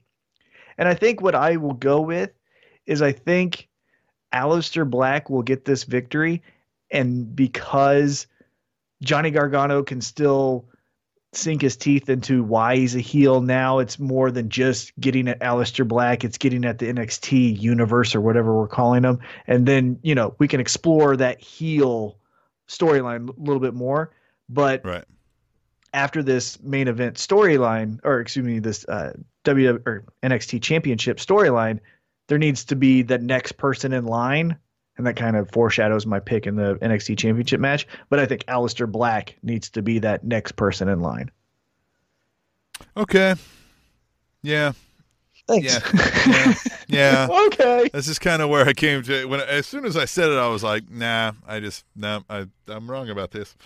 Uh, let's Well, move on. could be right because like the the new heel needs the new heat, right? yeah, I mean, no, and that's where I, that's pick. why I went that way, right? But then I, I just kind of wasn't accounting for, man, it is Aleister Black. He did just come back. He is kind of one of their biggest things they do right now. So, yeah, I mean, if I were gonna like take it back, if we were like scoring points and stuff like we used to, I'd, I'd probably be like, oh, I'm trying to take that back. But I don't, you know, I mean, this is for fun. I'm gonna stick with the Gargano pick just to be fun. But uh, yeah, I think you may have an edge. or it could me. be a non-finish, right? Because Could I mean, in my opinion, neither That be guy the way are they go. Yeah, and neither guy is going to the main roster tomorrow. I I think right. I like Correct, they're right. mainstays on the NXT roster, so I don't think they're necessarily getting called up. So yeah, it could be a non-finish as well. But I'm going uh, Aleister Black. I like to pick the finishes. All right. Well, we've got another match that you're going to love. I mean, I, th- I, oof, I think you've been dying to see the culmination of this feud. And it's the NXT Women's Championship two out of three falls match. Shayna Baszler against a pirate. Well, I'm never picking a fucking pirate, so that's not? my pick. Not even. What about in one Nope. fall? Not one fall. Oh, she's getting a fall. Nope. Oh, she is absolutely getting a Oh, fall. I don't care. Baszler wins that. two to one. I, hope it's two nothing, and I hope Jessamyn Duke Uh, and Marina fucking uh, get involved in both Yes. pinfalls. if they find yes, know? if they find a way to get them, like if both of them, if each one helps score the Yeah. two, there that could be an easy way to do two nothing, get some good heat. It Kairi doesn't look Oh. bad, right? You can move on. How fun would that be? Think of this. This is what I would do. I would do that because this is how I'd book it real quick, and then we'll get into the the next two matches. Right. Okay. I like Um, I would do this. I would say Shayna Baszler, uh, the fucking pirate, uh, are going back and forth, going back and forth. Jessamyn Duke hops the rail, you know, distracts uh, the pirate. The pirate is like, "What are you doing?" Jess or uh, Shayna Baszler gets a, a, a schoolboy or schoolgirl, whatever we're calling it, pin, right? One, two, three. Right. Referee's pissed. Jessamyn Duke get out of here. Crowd pops. Yeah, you're out of here. You suck. You Meanwhile, suck. as she's walking back and everyone's looking at uh, Jessamyn Duke being escorted out, Marina comes in, hits the pirate in the back of the head with the title, rolls him out, and then Shayna Baszler puts her finisher on the pirate and then gets a second pinfall. Then Shayna uh, comes out of the ring. Haha, there's the two of them. We're fucking awesome. Ronda Rousey might appear. Who knows? But then there you go. Both of them cost the pirate a match. And then you could do a two on one Jessamyn Duke and Marina versus the pirate on an NXT episode and make the pirate look good, putting both of them on top of each other and give them that big elbow. Uh, that kills both of them, you know, air quotes kills, kills both of them. Pinfall. She beats two girls and now she still looks strong. Ha! Right. That's how you do it. I like Fuck that. the pirate. Fuck the pirate. This is a weird. Like I don't still. I'm. I'm not. I get you. I don't understand why we have a pirate. in a in a Disney pirate, not even like a cool uh, Captain Phillips pilot pirate, but like the Disney pirate. That's yeah, what I this don't. is a pirate. I would get on board maybe with the look at my eyes. I am the captain now. The Somalian crazy pirates. Right, right. Like a But there's- modern day pirate. Yeah, but there's I got a treasure chest. It's filled with Oh, yo, ho, ho, dreams." mateys. Uh, Like, we're Yeah. really doing this. We're So really doing this. So stupid. And on the other end, Shayna Baszler, another one who maybe was doing it before Becky Lynch, but maybe not getting the cheers that she necessarily deserves because her heel um, antics are so good. It But Shayna better, Baszler's killing it too. Oh, she's amazing. I, I think she's one of the best heels in the company in the entire WWE umbrella. Like, Yeah, she just she's awesome. Yeah, as much as I like her and watch her, you don't want to. You're like, oh yeah, like I would not like Yeah. this person. Like you know, like if they were, if I had to live around this person, be like, oh no, no, I don't like her. Yep. Nope, Don't like Yep. this at all. don't like her at all. But yeah, I ooh, I like that. I'm gonna call that. We're going two and zero. Uh, the I'm gonna steal your idea. Uh, two and zero. The, like the, yep. the other ladies, the help. Right? Yeah, I like that. All right. Yep. And then we got the NXT champion, Tommaso Ciampa, the greatest sports entertainer uh, in the world. What does he call himself? Of all time, the greatest sports entertainer of all Yeah. time. Mhm. Yep. Mhm. Uh, versus Velveteen Dream, which Champ is winning this. They're they're not going off of that for a while, I don't think. But Yeah, I think this is going to be another event where Velveteen Dream has kiss a cooler costume. Well, I was gonna say has a cooler costume than match, like he did with EC3 with the remember the tights that said "Call me Vince," Yeah, and he right. came out Call with the up. Brooklyn stuff, me up, or "Call me up." Yeah, call me up, Vince. And then he had the the cool Brooklyn because they were in Brooklyn thing going on. I think we're gonna get another like, goddamn, he hit another home run with that fucking outfit, and the match will be good because Velveteen Dream can wrestle, and Tommaso Ciampa, like you said, is awesome. Yeah. And so, um, yeah, it's not going to suck, I don't think, at all. And they'll have the time to make it good. Uh, but yeah, Tommaso Ciampa, he ain't losing this. You know what would be crazy? Was because if you followed Tommaso Ciampa on Twitter, he keeps on saying how proud he is of Johnny Gargano uh, turning heel and doing all the shit to Aleister Black, you know? Right. How insane would it be if uh, if it, if this is the order of the card, Johnny Gargano comes out to help Tommaso Ciampa retain the title by screwing over Velveteen Dream, and then Velveteen Dream can go into a new storyline with you know fill in the blank, maybe Undisputed Era. But then you have a Tommaso Ciampa with Johnny Gargano on his side taking on Aleister Black. Nah, Nah, that'd be that's not a terrible cool. idea. That's not a terrible idea. I like that. Get you with some ideas. The idea man. All right, Tom. I like the ideas. All right. This is it. This is what we came here for. Oh yeah, It's war games. it is. Can you feel the energy in the room, listeners? Here, right here, we're just bubbling Palpable. with energy. Yeah, we're we're we're we're we're uh, burdened. We've long days of work here. You know, this is this is a free podcast, meaning we don't get paid, so we got to go have day jobs. And uh, sometimes hey, I'm exhausted. are not fun. If you don't, yeah, yeah, and if if you don't remember, I'm exhausted. I just proposed. You know how exhausting that was. I need a day off. hmm hmm Yeah, you know, I'm yeah, engaged. I had a long day of looking like I was busy at work. Right? You know how hard what. that is to accomplish? To Yeah. look like you're busy at work. And always it's harder than anxiety being like you're gonna get busy caught. at work. Yeah, Right? Yeah. And then you have the anxiety of being caught. yeah. and, you know, so I It's exhausting, ladies and gentlemen. But you know what? We're here for you. As we mentioned, uh, this is a free podcast. But if you would like to donate a dollar, please go to tableshow at gmail.com. Mhm. Uh, with that being said, let's get back into the War Games match, the second ever NXT War Games match. This time, two teams, not the three as it was the first time around. Two It is the two. Undisputed Era versus War Raiders, Ricochet and Pete Dunne. Tim, who do you got? Pete, Pete, get you done. Um, you know what? I don't. Undisputed Era was in the last one, but they didn't. Were they the ones that won it? They didn't win it, right? Yes. They No, did won. win it. Yes. Ooh. Ooh. So I don't know why I asked that question because now I just instantly, upon your answer, talked myself into both ways, right? Like I was like, well, they're not going to give it to him twice. Then I was like, ooh, to give it to him twice would give them a hell of a talking point for the rest Uh-huh. of their right. Yeah. So. Yeah, I'm going to go with Undisputed Era on this because this other team doesn't get any lift from this. You know what I mean? I don't think they're breaking up Undisputed Era anytime soon, so there's Yep. there can't be a fallout from that. I think Undisputed Era gets this, you know, barely and to scratch and crawl and you know find a way Yep. to cheat if there's a way amongst the, you know what I mean? Like not that there's now they have an advantage too, so they'll take out somebody early maybe in a brutal way, right? And then that guy will come back at the very end to look like he's going to steal it at the end, and then they'll take him out right at the last moment and win. Yep. I, that I completely agree. Yep, you did, and I loved it. Yeah, Uh, Yeah, I completely I like it. agree.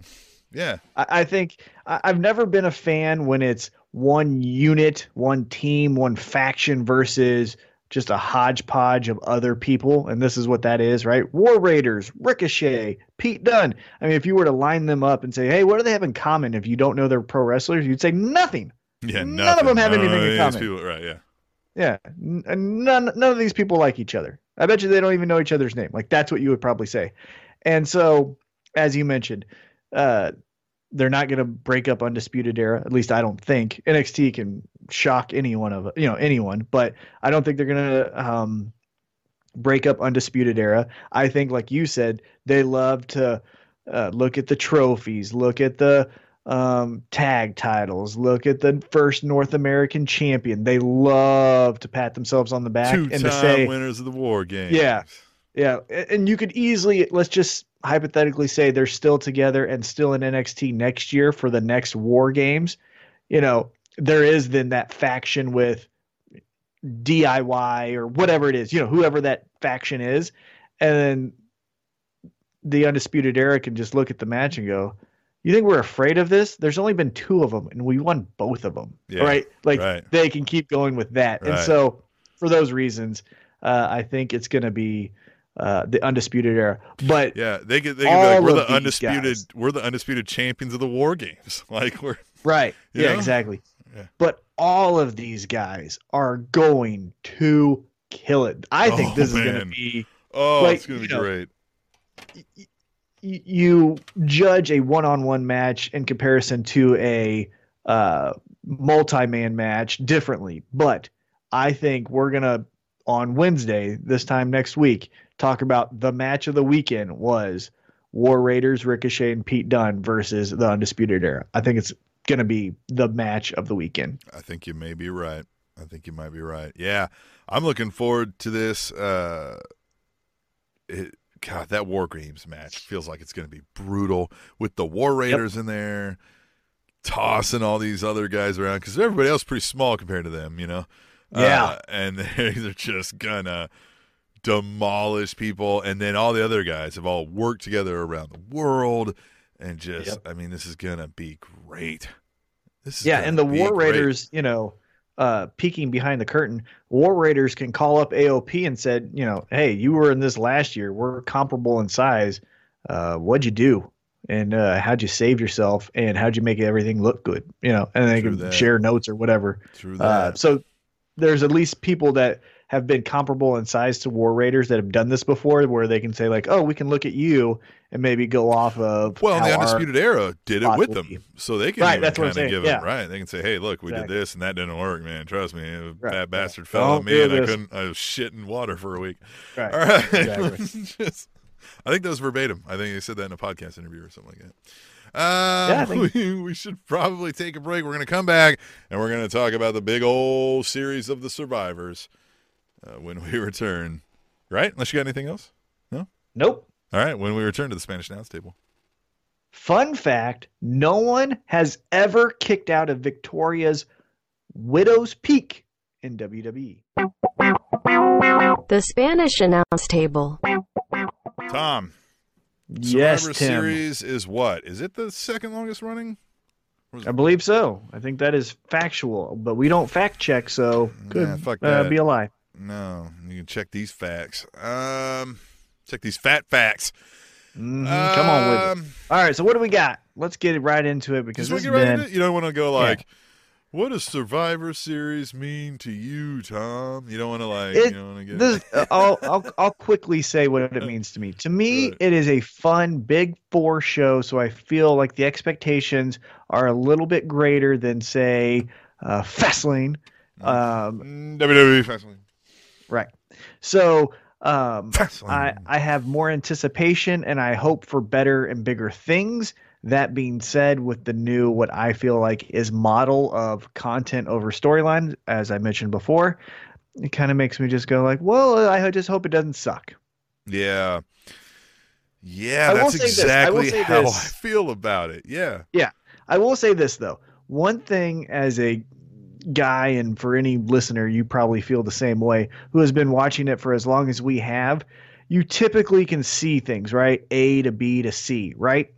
One Yes. thing that I've always enjoyed with Survivor Series in the modern era, and I'm talking like 2000s on, is typically you get a mixture of baby faces and heels versus baby faces and heels. And with those possibilities, you know, you could have a baby face and a heel team up to beat up a baby face, or you could have a heel turn on his own team and that cost him the match. Or, you know, the Right. the possibilities are greater for more fun things to happen. So that's always been one caveat that I've enjoyed about the Survivor Series is when they do, like we'll get into with the the lineups of the uh, matchups, is well, I don't know, Bobby Lashley and Finn Balor, that's a baby face and a heel. Maybe they turn on each other. Maybe you know, and so that has always been something fun for me to at least anticipate for Survivor Series as a standalone match yeah, or excuse me event. I like that. Nice breakdown on the spot like that. When I Uh huh. Come on with it. un unsolicited, you were just like, you know what? Well, I mean, I solicited it, but unprepared, you were just like, hey, man, I got takes. I got I hot got- takes on wrestling all day, every day. I'm like them lunch. takes. I'm always ready. I'm T Mac the Take Man. You ain't never heard of me? Come on with it. Stephen A. Smith ain't got shit on this white boy. What? Come on. Huh? Is the what A you think the T stands for in T Mac? It's Take Uh, Mac. quick question. Quick question. Is the A necessary in Stephen A. Smith? I think it is. Right? You couldn't just say, "Hey, Steve Smith has a hot take." You're like Stephen who? Smith. Like Stephen A. Smith. Stephen A. Like, Smith sounds ah. much more distinct. and brand. Like you can get a brand out of that, right? Right.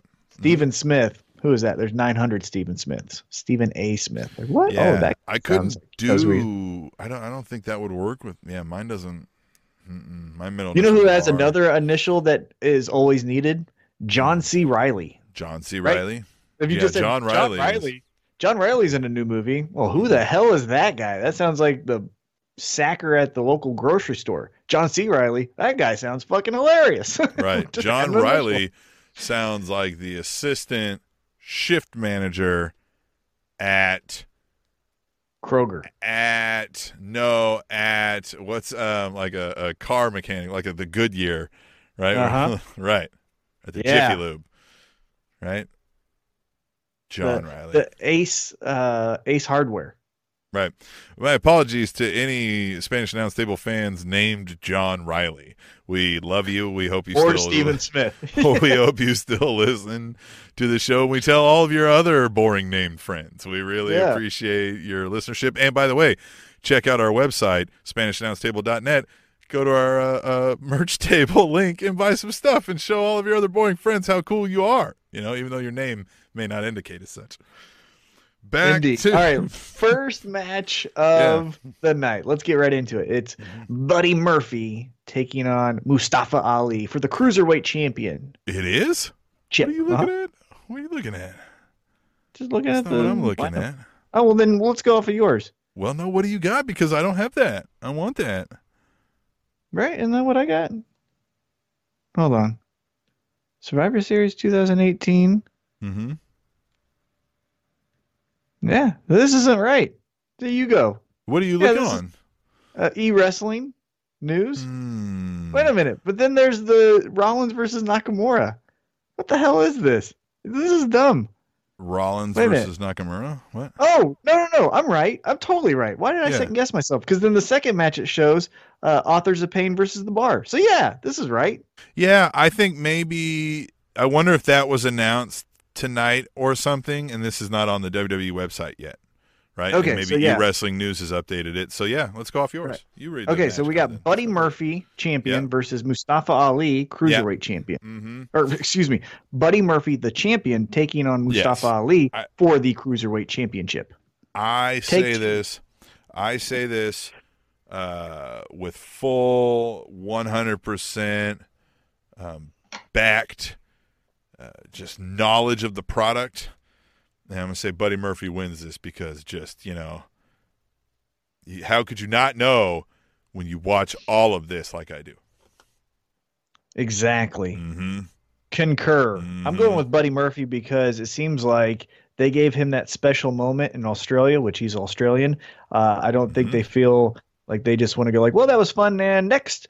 I think they want to invest a little bit more time in him, and Yeah. I think all the stuff that he did in NXT, he's a guy that they like, and so I'm going behind the curtain Yeah. with my analysis, and so I'm going Buddy Murphy. Mustafa Ali feels 100% like he could be anybody else in this match, Definitely. right? Uh, Yeah. 100% agree. Uh, yeah, All right, right. next match we got for you. The Raw Tag Team Champions taking on the SmackDown Tag Team Champions. Mm-hmm. The Authors of Mhm. Pain Mm-hmm. taking on the Bar. The bar, huh? What do you got? Who you got? I'm gonna go with AOP. I think they're gonna the bar and Big Show uh, hanging around like that's a bunch of dudes that can handle a loss, right? And I Mhm. feel like with the win of the tag titles, the AOP they at least are not wanting. They're, they're not in the in the Bray Wyatt mode right now, right?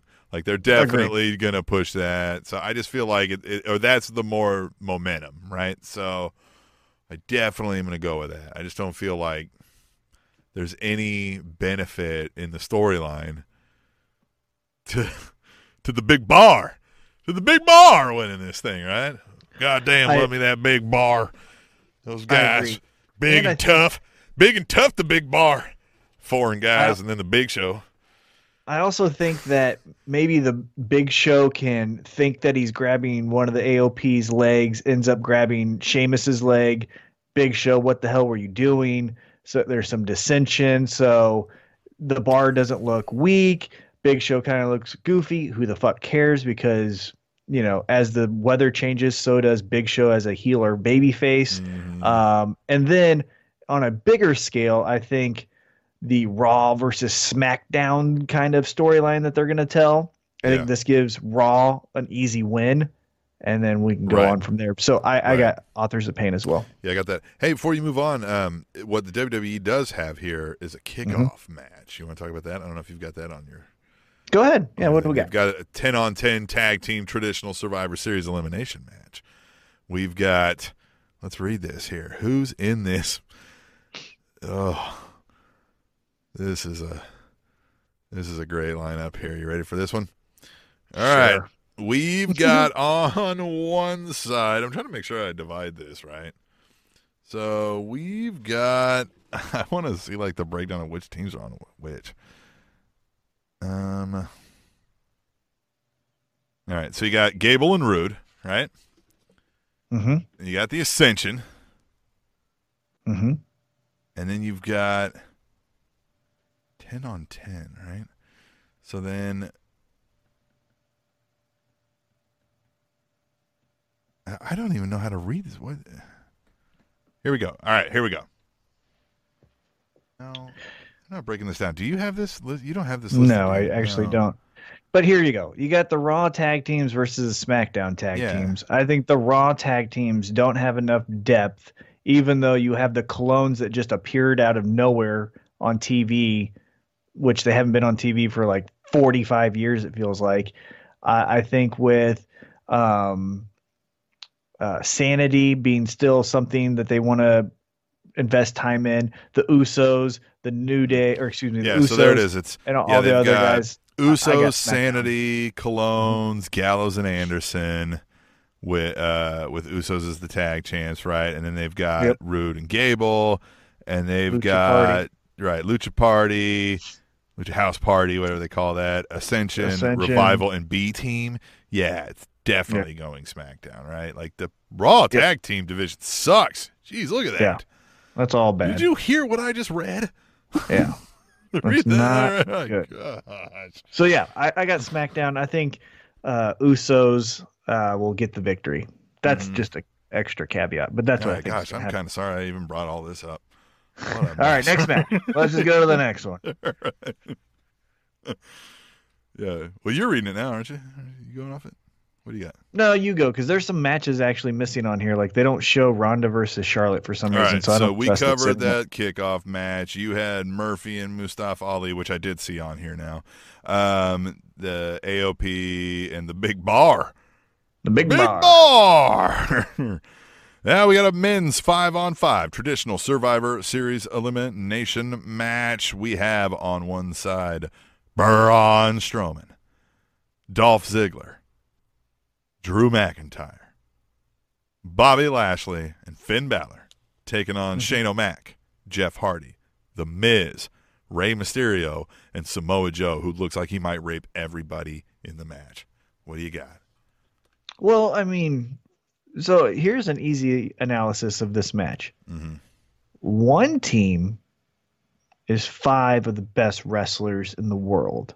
The other team has four of the best wrestlers in the world, and then the best wrestler in the world, as won by his World Cup victory at Crown Jewel, Mhm. Shane O'Mac. So I'm going with the best wrestler in the world and his team. I'm going SmackDown. Oh, I'm going SmackDown just because they're going to make this a thing, right? Like hmm he's the best in the world. His team won His over sister's Raw. mad about it. Yep. Yep. This team all doesn't like each other already on Raw.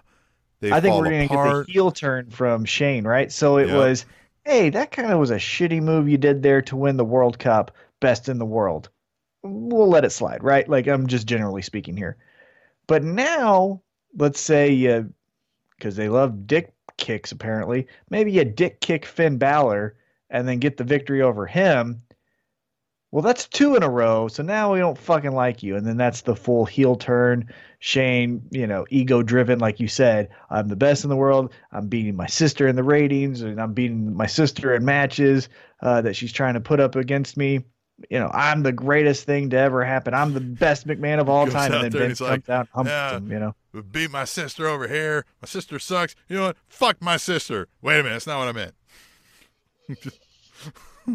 Can I get another her. take? Can we gotta get another take? No, we're live, brother. We're live, pal. All right. Let's move on from that. Yeah, definitely SmackDown is winning that. Weird. All right, women's five on five traditional Survivor Series elimination match just for the ladies. We got Natalya, Mina Snuka, Nia Jax, uh, swinging them bowls, and then um, who else we got over there? Oh yeah, we got Mickie um, James. Mickie James, and then uh, um, let's see, what's the other side? What do we got? Carmella, Carmella. Yep, yep. Naomi, Asuka, Naomi. Ooh, Sonya? Deville. Sonya Deville. and then I don't know if there is a. Did they fill in the last spot? They didn't fill in the last spot. Wait, Ruby Well, then on, I'm the, going- on the on the um Raw. on the Raw side too, right? Yeah, I forgot to mention her in there. Um, So- yeah, it looks like there's an open slot here yet still for. So I think they're gonna go. Who? My Why gut not rat. fill that yet? Well, because they'll try to make it a big pop, but I don't think it's gonna work. Because I think if I were to guess what WWE would do, I'm guessing they go Lana. Lana is the best. Lana's number one. Right? And So you don't think they pull somebody out like a Trish Stratus or a they Lita? or should, but I think because Lana was a part of the jumping of the Raw women, uh, and also what else is she doing? And let's be honest, this match is forgotten about in four months. yeah, It's a Lana is best, Lana number one. Crowd chants, that's fun. I'm going Yeah. SmackDown. yeah. Because I guess I don't know. Like nobody on the Raw side has like an arch nemesis that could be hanging in the wings, right? So Right. yeah, you're right. You. No, I'm going Raw on this. I'm going Raw on this because I think uh, the Riott Squad actually comes through and helps Ruby Riott. Right? So Ruby Riott's the last survivor for Yeah, Raw, right. and Riott Squad distracts, uh, let's just say Asuka. uh huh. and then Ruby Riott pins Asuka, giving the Riott Squad one victory out of the 200 matches they've done. Yeah. Well, I also think too they they want to keep the Snuka uh, Jax Yeah. thing Ugh. looking strong. Snuka Jax, little Snuka Snuka Jax, right? They don't want Sounds like a breakfast cereal. Snuka Jax. Snuka Jax. That's my. I think maybe that's the name. I, I've come a couple name ideas for this show. I hope this doesn't suck. Was one that I caught that I liked. Um, Snuka Jax. Let's see. We'll decide later. I like right, Snuka maybe- Jax. So Snuka far. Jax. Then we've got the Intercontinental Championship match: Seth Rollins versus the champion of the United States of Knock America and the president of the United States of Knock America, Shinsuke Nakamura. Well, it's not the it's not for the Intercontinental Championship. It's the Intercontinental. Oh, right. No, it is the Intercontinental Champion Champion. versus the United States. Sorry, did I say Right. Intercontinental Championship? Right. But there's no title on the line. Right, there is no title on the line. This is like a bragging rights, but it's champion versus champion. Uh, Who you got ahead got? myself there. I've got Rollins. I think Well- they're still. I think they're still heavy into the ro- the Ambrose. Maybe, yeah. You know what? I'm gonna change my mind. I think Yep, somehow there go. Ambrose gets involved. Uh-huh. Yep. There Right. it is. And then Rollins, you know, Nakamura punches somebody in the it. balls. What? Yep. I said you workshopping it live. I like Yeah, it. I'm yeah. gonna go Rollins. Actually, Yeah. as I You keep talking, I'm going Knock America. yeah. Like, you know what? This is happening, but now that I actually said it out loud and I realize that I'm a bit of, of, a- of an asshole, um, I gotta come, I gotta dial that back. All right, yeah, no, definitely Ambrose distracts, otherwise gets involved. Nakamura gets the uh, Kansas City cunt punt in, roll up, hey, Hey. right, and then uh, right, Yeah. yeah, So, yeah, I got Knock America for the victory. All pledge allegiance to the Knock Americans. proud to Um, be a knock American. Where you know what I mean? Like they could just come on. I want fun. Yeah, nope, we don't want fun. Can't have that. Boo No, fun. Boo fun. No fun. Boo. All right, Seem to have next match. on the video feed. If anybody's watching that, nobody's watching. There's no live video feed. The next match we've got um, the and what was supposed to be a champion versus champion is now the Raw Women's Champion Ronda Rousey taking on the handpicked selector or selected handpicked. You know what I'm saying? Mhm. Charlotte Flair. I'm going non-finish. non-finish. I think they still want to make Charlotte look like no, no, no, no, no, no, no. Scratch that. I'm workshopping it now. I've got Not Ronda allowed. Rousey. Nope, I'm stuck. Nope, not allowed. First answer, taking it. I'm going Ronda Rou- Ronda Rousey. This is why. Before mm. Becky got hurt Yep. and Charlotte filled in, Exactly. Charlotte was doing this whole "Am I good enough? Right, Maybe Am I, I capable?" Right. right? And so now we're gonna go. Becky says, "You know what, Charlotte? I believe in you. Here's my spot because I got a concussion." But Right. then Charlotte loses, Yeah.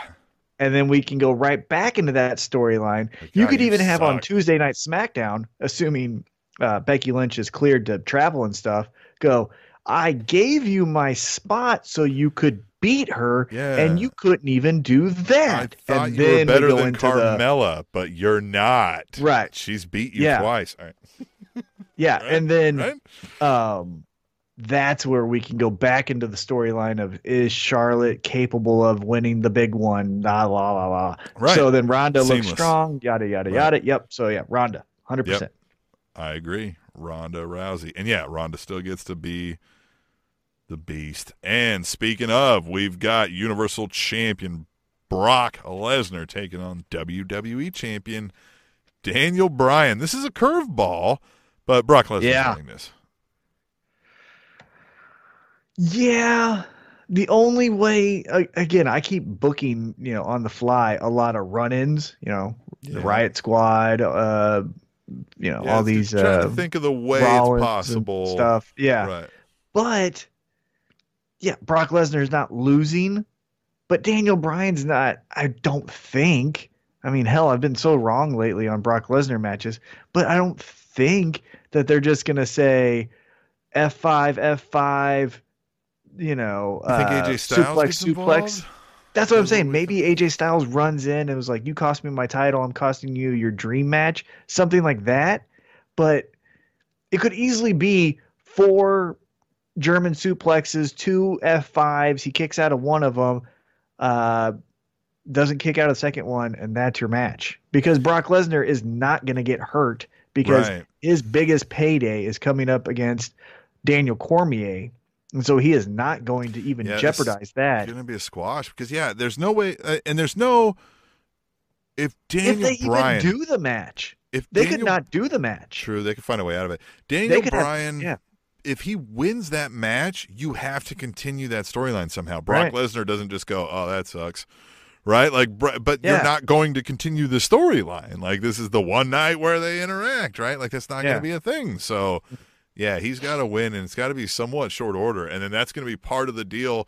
When he comes back, AJ Styles is going to be like, "Yeah, you might have beat me, but then like, geez, you couldn't even last two seconds with Brock Lesnar. I at least lasted."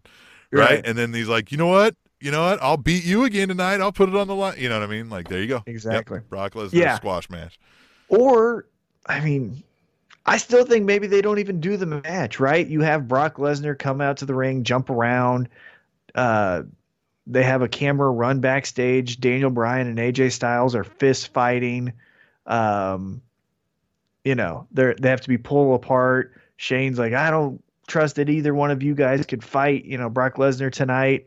As Brock Lesnar stands in the ring, Braun Strowman grabs him. Right, comes from the crowd or underneath the ring, fill in the blank, Yeah. and grabs him. Does his two body slams. Brock Lesnar sitting there staring at the stars. Braun Strowman does his, and that's the end of the show. Yeah. That could easily happen. That could easily happen. I like it.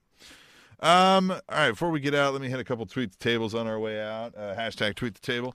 Uh, at Katie first, lady says Survivor Series sure changed in a matter of 24 hours. Really disappointed about Becky. Hope the match happens down the line. Now we have Brock versus Bryan and Ronda versus Charlotte. Still a pretty decent show coming up this Sunday. Hashtag tweet the table. Yeah, uh, yeah, they really had to do some quick, oh crap, what do we do here moments for this one. Yeah, and credit to them for you know getting all participants to agree to at least build towards these matches, right? Like they're they're being billed as this guy versus this guy or that girl Mhm. versus that girl. So credit to that at least. Yeah, I like that. And we hit on this one uh, kind of a little bit, but not. We can dig into it a little bit more. This is a little bit of a callback here. Uh, at Theo75 says Alexa Bliss keeps raising the temp at every Raw. What can she? What can't she do in or out of the ring? Hashtag tweet the table. Well, apparently wrestle right now. Yeah, yeah, just can't wrestle. How about that? there you go, Theo. That's it. We provide a service here. You got questions, we got answers right here on the Spanish Announce Table. And with that, I think we'll leave you, right? Because you got War Games coming up. You got Spanish, uh, or you've got Survivor Series. And then, you, then you're going to need to rest, you know, because you're going to have a Spanish Announce Table next week to listen to. Yeah. Yeah, you got war you got war games, you've got Survivor Series, you've got Raw, you've got SmackDown, then you've got the Spanish announce table. Ladies and gentlemen, you have a jam-packed pro wrestling weekend going into your work week. And we are Mm. glad that you are Mm. joining us on this journey. Yep. All right, and we will be back next week for two. This was two thirty five, I think. So episode two thirty six next week of the Spanish Announce Table. Fun fact in his career, Bobby Heenan managed five of the horsemen Flair, Luger, Arn, Blanchard, and Hennig, and three members of the NWO Luger, Hennig, Rude. The Spanish Announce Table.